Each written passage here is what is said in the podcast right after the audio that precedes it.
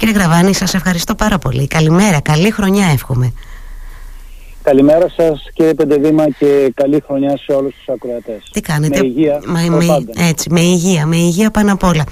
Ευχή που έχουμε πει και άλλες φορές που έχουμε συνομιλήσει, ότι λαμβάνει τα τελευταία χρόνια μια πιο ευτυχώς ουσιαστική, έτσι, πώς να το πω, μια άλλη σημασία για όλους μας, έτσι, που τα έχουμε δει λίγο τα πράγματα δύσκολα τα τελευταία χρόνια. Θέλω να ξεκινήσουμε. Καταρχάς σας παρακαλώ θερμά λίγο την άποψή σας και το πώς βλέπετε τα πράγματα σε σχέση με το μεγάλο θέμα που αφορά στις ελλείψεις φαρμάκων. Θα ήθελα λίγο να μας το εξηγήσετε και να μου δώσετε και τη δική σας ματιά όσον αφορά σε αυτό το θέμα. Δηλαδή, αν μπορούμε, καταρχάς εγώ θα ρωτήσω και λίγο απλοϊκά, συγχωρέστε με, ή προβοκατόρικα, μπορούμε να το ρυθμίσουμε αυτή την έλλειψη, καταλαβαίνετε τι εννοώ, να την ανακόψουμε ή όχι τελικά, και με τι περιθώριο έχουμε να ανασχέσουμε αυτή την έλλειψη που παρατηρείται σε σκευάσματα? Καταρχάς κύριε Πεντεβήμα, υπάρχουν δύο παράγοντες που ρυθμίζουν την παραγωγή φαρμάκων. Ο ένας παράγοντας αφορά στην φαρμακευτική βιομηχανία, την εγχώρια και την διεθνή, και ο άλλος παράγοντας αφορά στην πολιτεία και στους ρυθμιστικούς οργανισμούς της που σχετίζονται με την τιμολόγηση των φαρμάκων και την αδειοδότησή τους. Mm-hmm. Η ελληνική φαρμακευτική βιομηχανία είναι μια εξαιρετικά επιτυχής βιομηχανία. Να σας πω ότι εξάγει ένα πολύ μεγάλο ποσοστό των φαρμάκων που συνθέτει, ιδιαίτερα τα φάρμακα που είναι τα γενώσιμα, όπως λέμε, γιατί δεν παράγονται παρά ελάχιστα πρωτότυπα φάρμακα στην Ελλάδα, mm-hmm. και φέρνει 2,5 δισεκατομμύρια ευρώ το χρόνο σε εισαγωγές κεφαλαίων. Mm-hmm. Το φάρμακο το ελληνικό βέβαια είναι πάρα πολύ φτηνό, mm-hmm. σε σχέση με τις τιμές του φαρμάκου στις περισσότερες ευρωπαϊκές χώρες, να μην συγκρίνω τις τιμές σε άλλες χώρες όπως η Αμερική, η Αυστραλία και ο Καναδάς, που είναι πολλαπλάσιες οι τιμές ακόμη και στα πιο απλά φάρμακα, και αυτό δημιουργεί πρόβλημα όσον αφορά την πληρότητα της εγχώριας αγοράς, διότι αντιλαμβάνεστε ότι οι φαρμακευτικές ελληνικές εταιρείες ενδιαφέρονται να έχουν κέρδος και κατά συνέπεια προτιμούν ένα μεγάλο μέρος της παραγωγής τους να το εξάγουν σε χώρες με μεγαλύτερες τιμές στα φάρμακα που παράγουν. Mm-hmm. Βέβαια εδώ επισέρχεται ο τομέας πολιτεία και οι οργανισμοί του, όπου επίσης δημιουργούν ένα μεγάλο πρόβλημα στις εταιρείες, διότι ζητούν την ελάττωση ακόμη περισσότερο των τιμών, mm-hmm. Και αυτό το κάνουν και μέσα από αυτό το περίφημο blowback, όπου τελείως με δική τους απόφαση ζητούν επιστροφές χρημάτων από τα χρήματα τα οποία συγκεντρώνουν οι φαρμακευτικές εταιρείες πουλώντας τα φάρμακά τους στην εγχώρια αγορά, και αυτό κάνει ακόμα μεγαλύτερο το πρόβλημα. Το κέρδος των φαρμακευτικών εταιρειών περιορίζεται, των ελληνικών εταιρειών, και κατά συνέπεια προτιμούν, για να επιβιώσουν ειδικά μέσα στα τελευταία 10 χρόνια της οικονομικής κρίσης, εξάγοντας τα προϊόντα τους. Άρα χρειάζονται δύο για να έχουμε πληρότητα στην αγορά των φαρμάκων στην Ελλάδα. Χρειάζεται η πολιτεία να επιβλέπει τη διαδικασία παραγωγής και τιμολόγησης, και βέβαια οι εταιρείες. Mm-hmm. Εδώ να πω επίσης ότι εμείς η ιατρική κοινότητα επίσης έχει σημαντικό ρόλο, και οι πολίτες. Και αναφέρομαι αφενός μεν στην ευχέρεια πάρα πολλών συναδέρφων να συνταγογραφούν, με αποτέλεσμα να υπάρχει αυξημένη ζήτηση των φαρμάκων σε κάποιες περιπτώσεις χωρίς να επιβεβαιώνεται κλινικά, δηλαδή η κλινική συμπτωματολογία να μην είναι αυτή που είναι η απαραίτητη για να συνταγογραφήσουμε, και το δεύτερο είναι πάρα πολλοί δυστυχώς πολίτες στοκάρουν, αγοράζουν φάρμακα και τα συγκεντρώνουν στο σπίτι τους, με την πιθανότητα, αν υπάρξει έλλειψη, να έχουν καλυμμένο τον εαυτό τους ή την οικογένειά τους, και αυτό βέβαια αντιλαμβάνεστε ελαττώνει την ποσότητα του φαρμάκου, το διαθέσιμο φαρμάκο. Το έλεγα και εγώ νωρίτερα κύριε Γραβάνη αυτό, ότι ακόμα και εγώ το είπα ειλικρινώς, δηλαδή απευθυνόμενος στους ακροατές σήμερα, ότι και εγώ εν ώψη των γιορτινών ημερών σκέφτηκα κάποια στιγμή, μήπως να πάω στα φαρμακεία να βρω κανένα ντεπών για τη μικρή μου να έχω. Ξέρετε, στην περίπτωση που κάτι μας βρει, να μην τρέχω τελευταία στιγμή ή να μην βρεθώ μπροστά στο ενδεχόμενο να μην βρω κάτι. Είναι και έλεγα λοιπόν, αλλά εγώ χωρίς να έχω τη δική σας προφανώς επιστημονική ιδιότητα, έλεγα ότι είναι και λίγο φαύλος κύκλος. και ήξερα ότι εσείς θα αναφερθείτε και σε εμάς τους πολίτες, ενώ και στη στάση που τηρούμε εμείς απέναντι σε τέτοιου είδους θέματα όταν προκύπτουν. Δηλαδή ότι, πώς να το πω, στοκάρουμε στο σπίτι σκευάσματα και την ίδια ώρα κάποιος που μπορεί πραγματικά να το έχει ανάγκη να μην το βρίσκει. Είναι δηλαδή λίγο ανατροφοδοτούμενο όλο αυτό. Όχι ότι δεν υπάρχει βεβαίως το θέμα, υπάρχει, είναι υπαρκτό, το είπατε κι εσείς. Αλλά λίγο πρέπει να βάλουμε και το ρόλο ημών των πολιτών μέσα σε αυτό το πλαίσιο. Ναι, κοιτάξτε κύριε Πεντεβήμα, έγιναν στο παρελθόν υπερβολές στην κατανάλωση φαρμάκων. Να πω ότι πριν από 10 χρόνια η συνολική φαρμακευτική δαπάνη της χώρας ξεπερνούσε τα 5,6 δισεκατομμύρια το χρόνο, όταν σε μια χώρα, για παράδειγμα, με τον ίδιο πληθυσμό όπως είναι το Βέλγιο, είχε τη μισή δαπάνη. Βέβαια εξορθολογίστηκε μέσα από τις τελευταίες διαδικασίες, οικονομικές διαδικασίες, και το ποσό πλέον είναι 2,2-2,3 δισεκατομμύρια το χρόνο. Είναι το άλλο άκρο πλέον. Πρέπει δηλαδή η πολιτεία αφενός με να εξασφαλίσει χρήματα για την πλήρη κάλυψη σε μεγάλο βαθμό ιδιαίτερα των φαρμάκων ευρείας χρήσης, τα οποία αφορούν το 90% του πληθυσμού, και κατά συνέπεια να αυξήσει την κρατική δαπάνη για την φαρμακευτική δαπάνη, όχι βέβαια στα 5,6 δισεκατομμύρια, είναι προφανές, αλλά σε κάποιο πιο λογικό ποσό.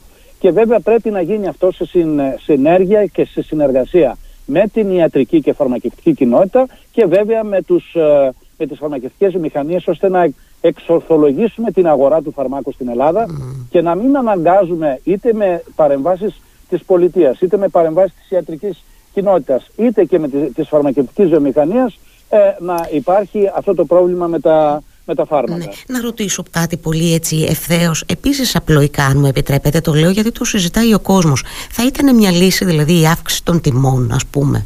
Βλέπω ότι πολλοί κόσμος αναρωτιέται ή εκτιμά ότι θα έρθει αυτή η αύξηση των τιμών για να μειωθούν οι εξαγωγές. Θα ήταν μια λύση αυτή? Νομίζω ναι, αλλά βέβαια για πάρα πολλά φάρμακα αυτό θα πρέπει, κυρία Πεντεδήμα, να συνοδεύεται και με αύξηση της κρατικής δαπάνης για την κάλυψη αυτής της αύξησης, διότι είμαστε ασφαλισμένοι, τηρώνουμε ασφαλιστικές εισφορές που περιλαμβάνουν και την φαρμακευτική μας κάλυψη, και κατά συνέπεια η πολιτεία με ορθολογικό τρόπο, χωρίς υπερβολές, θα πρέπει να αυξήσει κατά την φαρμακευτική δαπάνη που καλύπτουν τα ασφαλιστικά ταμεία, και βέβαια θα πρέπει να δώσει τη δυνατότητα στις φαρμακευτικές εταιρείες να έχουν μια καλύτερη κοστολόγηση των φαρμάκων τους, για να μην τα εξάγουν, υπό την έννοια του περιορισμού του blowback, αυτής της νομίζω πρωτόγνωρης για όλο τον κόσμο διαδικασίας ελέγχου των τιμών και της φαρμακευτικής δαπάνης στην Ελλάδα. Μάλιστα. Να κλείσουμε λίγο αυτό το θέμα προς το παρόν, γιατί δεν θέλω να σας, θέλω να σας αποδεσμέσω και στην ώρα, γιατί έχετε και ανηλυμένες υποχρεώσεις βέβαια στην ώρα που έχουμε συμφωνήσει. Να έρθω λίγο στα θέματα των εξελίξεων στην Κίνα, και το λέω πιο πολύ γιατί αύριο έχουμε και μια συνεδρίαση του Μηχανισμού Αντιμετώπισης Κρίσεων της Ευρωπαϊκής Ένωσης.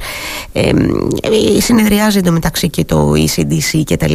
Υπάρχει έτσι μια ανησυχία. Ανησυχείτε καταρχάς, τα που εγώ, εσείς κύριε Γραβάνη, για όσες πληροφορίες έχουμε βέβαια και μας έρχονται από την Κίνα? Είμαστε σε μια διαδικασία να τεθούμε σε συναγερμό εκ νέου καθιοδήποτε τρόπο? Υπάρχουν βέβαια ήδη χώρες όπως η Ιταλία και τα λοιπά που ήδη εφαρμόζουν, ας πούμε, υποχρεωτικά τεστ σε ταξιδιώτες από την Κίνα. Πώς τα κρίνετε αυτή την ώρα τα πράγματα, και αν έχετε μια εκτίμηση για το τι έρχεται, αν μπορούμε να το πούμε αυτό? Καταρχάς, κύριε Πεντεδήμα, η ιατρική κοινότητα, η παγκόσμια ιατρική κοινότητα πρέπει να ανησυχεί για την αύξηση, την εκρηκτική αύξηση των κρουσμάτων κορονοϊού στην Κίνα. Είναι μια μεγάλη χώρα, 1,4 δισεκατομμύρια πολίτες, και κατά συνέπεια η εκρηκτική άνοδος της πανδημίας στη χώρα αυτή θα συνεπάγεται πάρα πολλούς ασθενείς και βέβαια πάρα πολλούς θανάτους. Η Κίνα, λόγω του πολιτικού του συστήματος, αποφάσισε να εφαρμόσει ένα πάρα πολύ αυστηρό lockdown σχεδόν σε όλες τις μεγάλες πόλεις, και περιόρισε την διασπορά της πανδημίας για τουλάχιστον 2,5 χρόνια. Βέβαια αυτό δημιούργησε σοβαρά κοινωνικά προβλήματα. Είδατε την αντίδραση των πολιτών, δικαιολογημένη αντίδραση των πολιτών, στον περιορισμό της ατομικής τους ελευθερίας και της προσωπικής τους ζωής. Mm-hmm. Και βέβαια δεν προχώρησε σε επιθετικό εμβολιασμό των ομάδων mm-hmm. του πληθυσμού που είναι πιο δεκτικές σε βαριά νόση. Αναφέρομαι στους μεγάλους ανθρώπους, στους πολύ μικρούς ανθρώπους, δηλαδή στα παιδιά και στα άτομα τα οποία έχουν σοβαρά προβλήματα υγείας. Αυτό τι είχε σαν συνέπεια? Σήμερα να μην υπάρχει διαδεδομένη ανοσία, είτε φυσική ανοσία από την νόσηση πάρα πολλών Κινέζων πολιτών, mm-hmm. είτε μέσα από την επαγόμενη ανοσία με τον εμβολιασμό, με αποτέλεσμα πλέον ο ιός να κάνει πάρτι. Mm-hmm. Δεν έχουμε στελέχη τα οποία είναι καινούρια από τη μεγάλη αυτή διάδοση στην Κίνα ακόμη.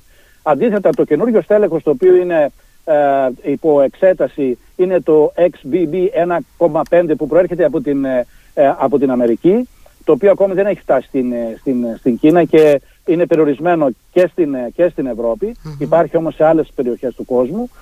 Κατά συνέπεια, νομίζω ότι πρέπει πλέον οι Κινέζοι συνάδελφοι να οδηγηθούν σε πολύ μεγάλη αύξηση του εμβολιασμού, και εδώ επιτρέψτε μου να πω ότι θα πρέπει να γίνει σε συγχορδία και συνεργασία με τις υπόλοιπες χώρες του κόσμου. Οι δυτικές χώρες έχουν αναπτύξει εξαιρετικά αποτελεσματικά εμβόλια για τον περιορισμό της βαριάς νόσου και των θανάτων, όχι της διάδοσης ακόμη του ιού, και θα πρέπει να συνδράμει η Δύση με την τεχνολογία της και τα εμβόλια της και τα αντιϊκά φάρμακά της τα πρόσθετα, στο να ξεπεράσει όσο γίνεται πιο γρήγορα η Κίνα το πρόβλημα της ανυπαρξίας μεγάλης ανοσίας στην κοινότητά της, ώστε να περιορίσει τις συνέπειες αυτής της αλλαγής πολιτικής. Από το lockdown, το μηδενικό δηλαδή κρούσμα, στο άνοιγμα της κοινωνίας.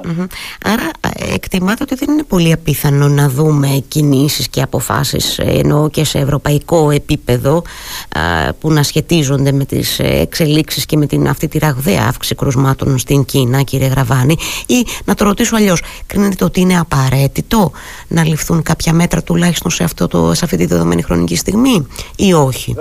Βεβαίως απαραίτητο, και σε δύο κατευθύνσεις. Πρώτον, την προστασία των πληθυσμών στην Ευρώπη, στην Αμερική και στις άλλες περιοχές του κόσμου, με τα δεδομένα που έχει η επιστήμη πλέον προφύλαξης, δηλαδή την ανίχνευση των ατόμων που έχουν μολυνθεί με τα πολύ απλά και πολύ φθηνά self-test που έχουμε, και αν χρειάζεται και τα μοριακά τεστ, με τον εμβολιασμό, τον πιο επιθετικό εμβολιασμό όλων που δεν έχουν εμβολιαστεί στις χώρες εκτός της Κίνας, και όπως ανέφερα προηγουμένως, με τη συνδρομή της παγκόσμιας κοινότητας και της ιατρικής κοινότητας και της πολιτικής κοινότητας στην μεγάλη αυτή χώρα που λέγεται Κίνα, ώστε να βοηθηθεί να ανταπεξέλθει στη μεγάλη πρόκληση που αντιμετωπίζει πλέον. Mm-hmm. Να σας πω κάτι, κύριε Πεντεδήμα, σκεφτείτε εκατοντάδες εκατομμύρια Κινέζων πολιτών μολυσμένων με τον ιό. Ο ιός θα βρεθεί σε ένα υπόστρωμα βιολογικό στους ξενιστές, να γίνει ακόμη πιο έξυπνος, και υπάρχει σοβαρή πιθανότητα να έχουμε νέα στελέχη που θα προέρχονται από την Κίνα, τα οποία θα έχουν μεγαλύτερη δυνατότητα διαφυγής της ανοσίας. Mm-hmm. Ένα πρόβλημα. Δεύτερον, υπάρχει το οικονομικό πρόβλημα. Όπως γνωρίζετε καλά, η οικονομία της Κίνας είναι άρρηκτα δεμένη με την δυτική οικονομία. Φαντάζεστε μια Κίνα η οποία θα είναι σε αποσυντονισμό κάποιων προβλημάτων δημόσιας υγείας, με τους εργαζόμενους της να μην μπορούν να εργαστούν, με τα εργοστάσια τους να μην μπορούν να ανοίξουν και να παραγάγουν τα προϊόντα που χρειάζεται ο υπόλοιπος κόσμος. Θα πρέπει λοιπόν ο υπόλοιπος κόσμος με σοβαρότητα, με σοφία και με αλληλεγγύη, τόσο κοινωνική αλλά και ιατρική αλληλεγγύη, να συνδράμει την Κίνα στο καινούριο αυτό ξεκίνημα της πανδημίας στη χώρα αυτή, από την οποία, όπως γνωρίζετε, ξεκίνησε η πανδημία. Mm-hmm. Θέλω να κλείσω και να επανέλθω λίγο στο θέμα του που μας αφορά εμάς, εννοώ τους πολίτες, γιατί ξέρω ότι πάντα είστε ευθείς σε όσα λέτε και πάντα και συνεπείς και σταθερός στις απόψεις σας, η αλήθεια είναι. Εμείς οι πολίτες τώρα πώς είμαστε, πώς στεκόμαστε απέναντι σε όλα αυτά, ενώ στο γεγονός ότι η πανδημία δεν έχει τελειώσει, ότι ενδεχομένως, και αυτό δεν το ξέρει κανείς μας, αλλά ενδεχομένως να έρθουμε αντιμέτωποι με νέες μεταλλάξεις. Έχουμε μία έξαρση ιώσεων τώρα που μας βρήκε και λίγο λίγο, πώς να το πω, μας βρήκε λίγο προετοίμαστος, όσο να πείτε. Ή εν πάση περιπτώσει δεν το είχαμε. Ήμασταν ίσως στο πνεύμα ότι θα βρει τον διπλανό και όχι εμάς.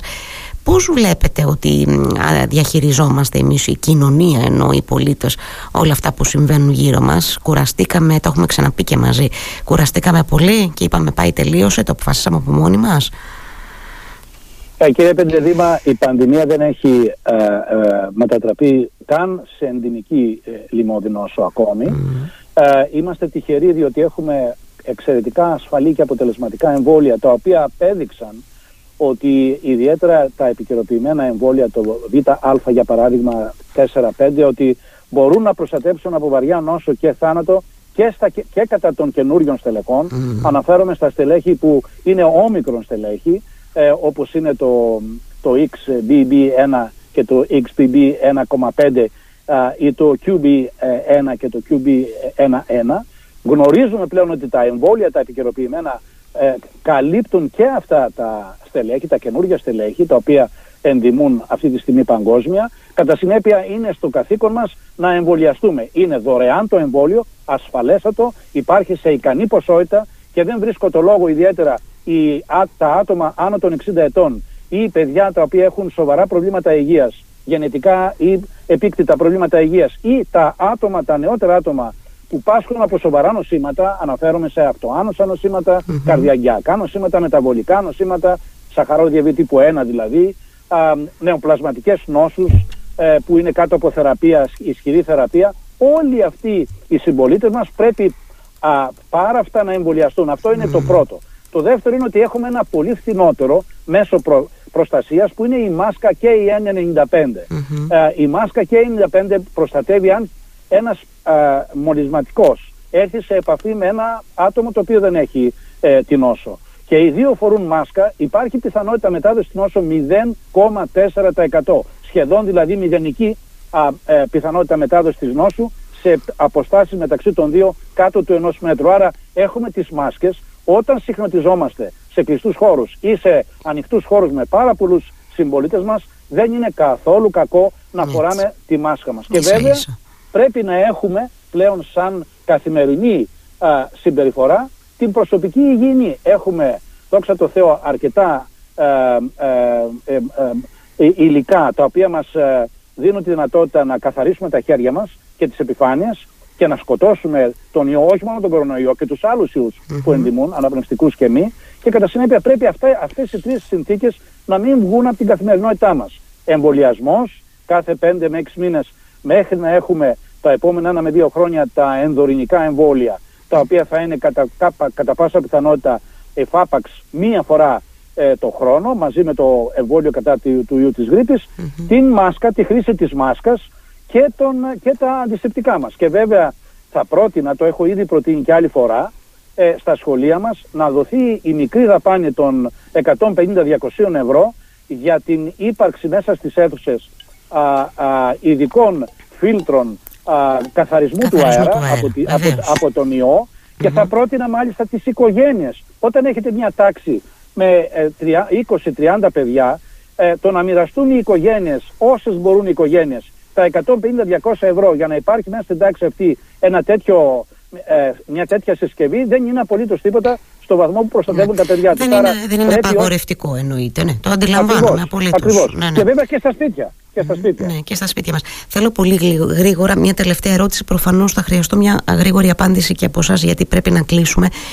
Επειδή από όλο και περισσότερους ανθρώπους, και σας μιλάω ειλικρινά και της δικής μου ηλικιακής ομάδας, νέους ανθρώπους, εκεί μεταξύ 40 και 50 ετών, πάρα πολλοί τους ανησυχούν το θέμα των ευνίδιων θανάτων που ακούμε να καταγράφονται καθημερινά.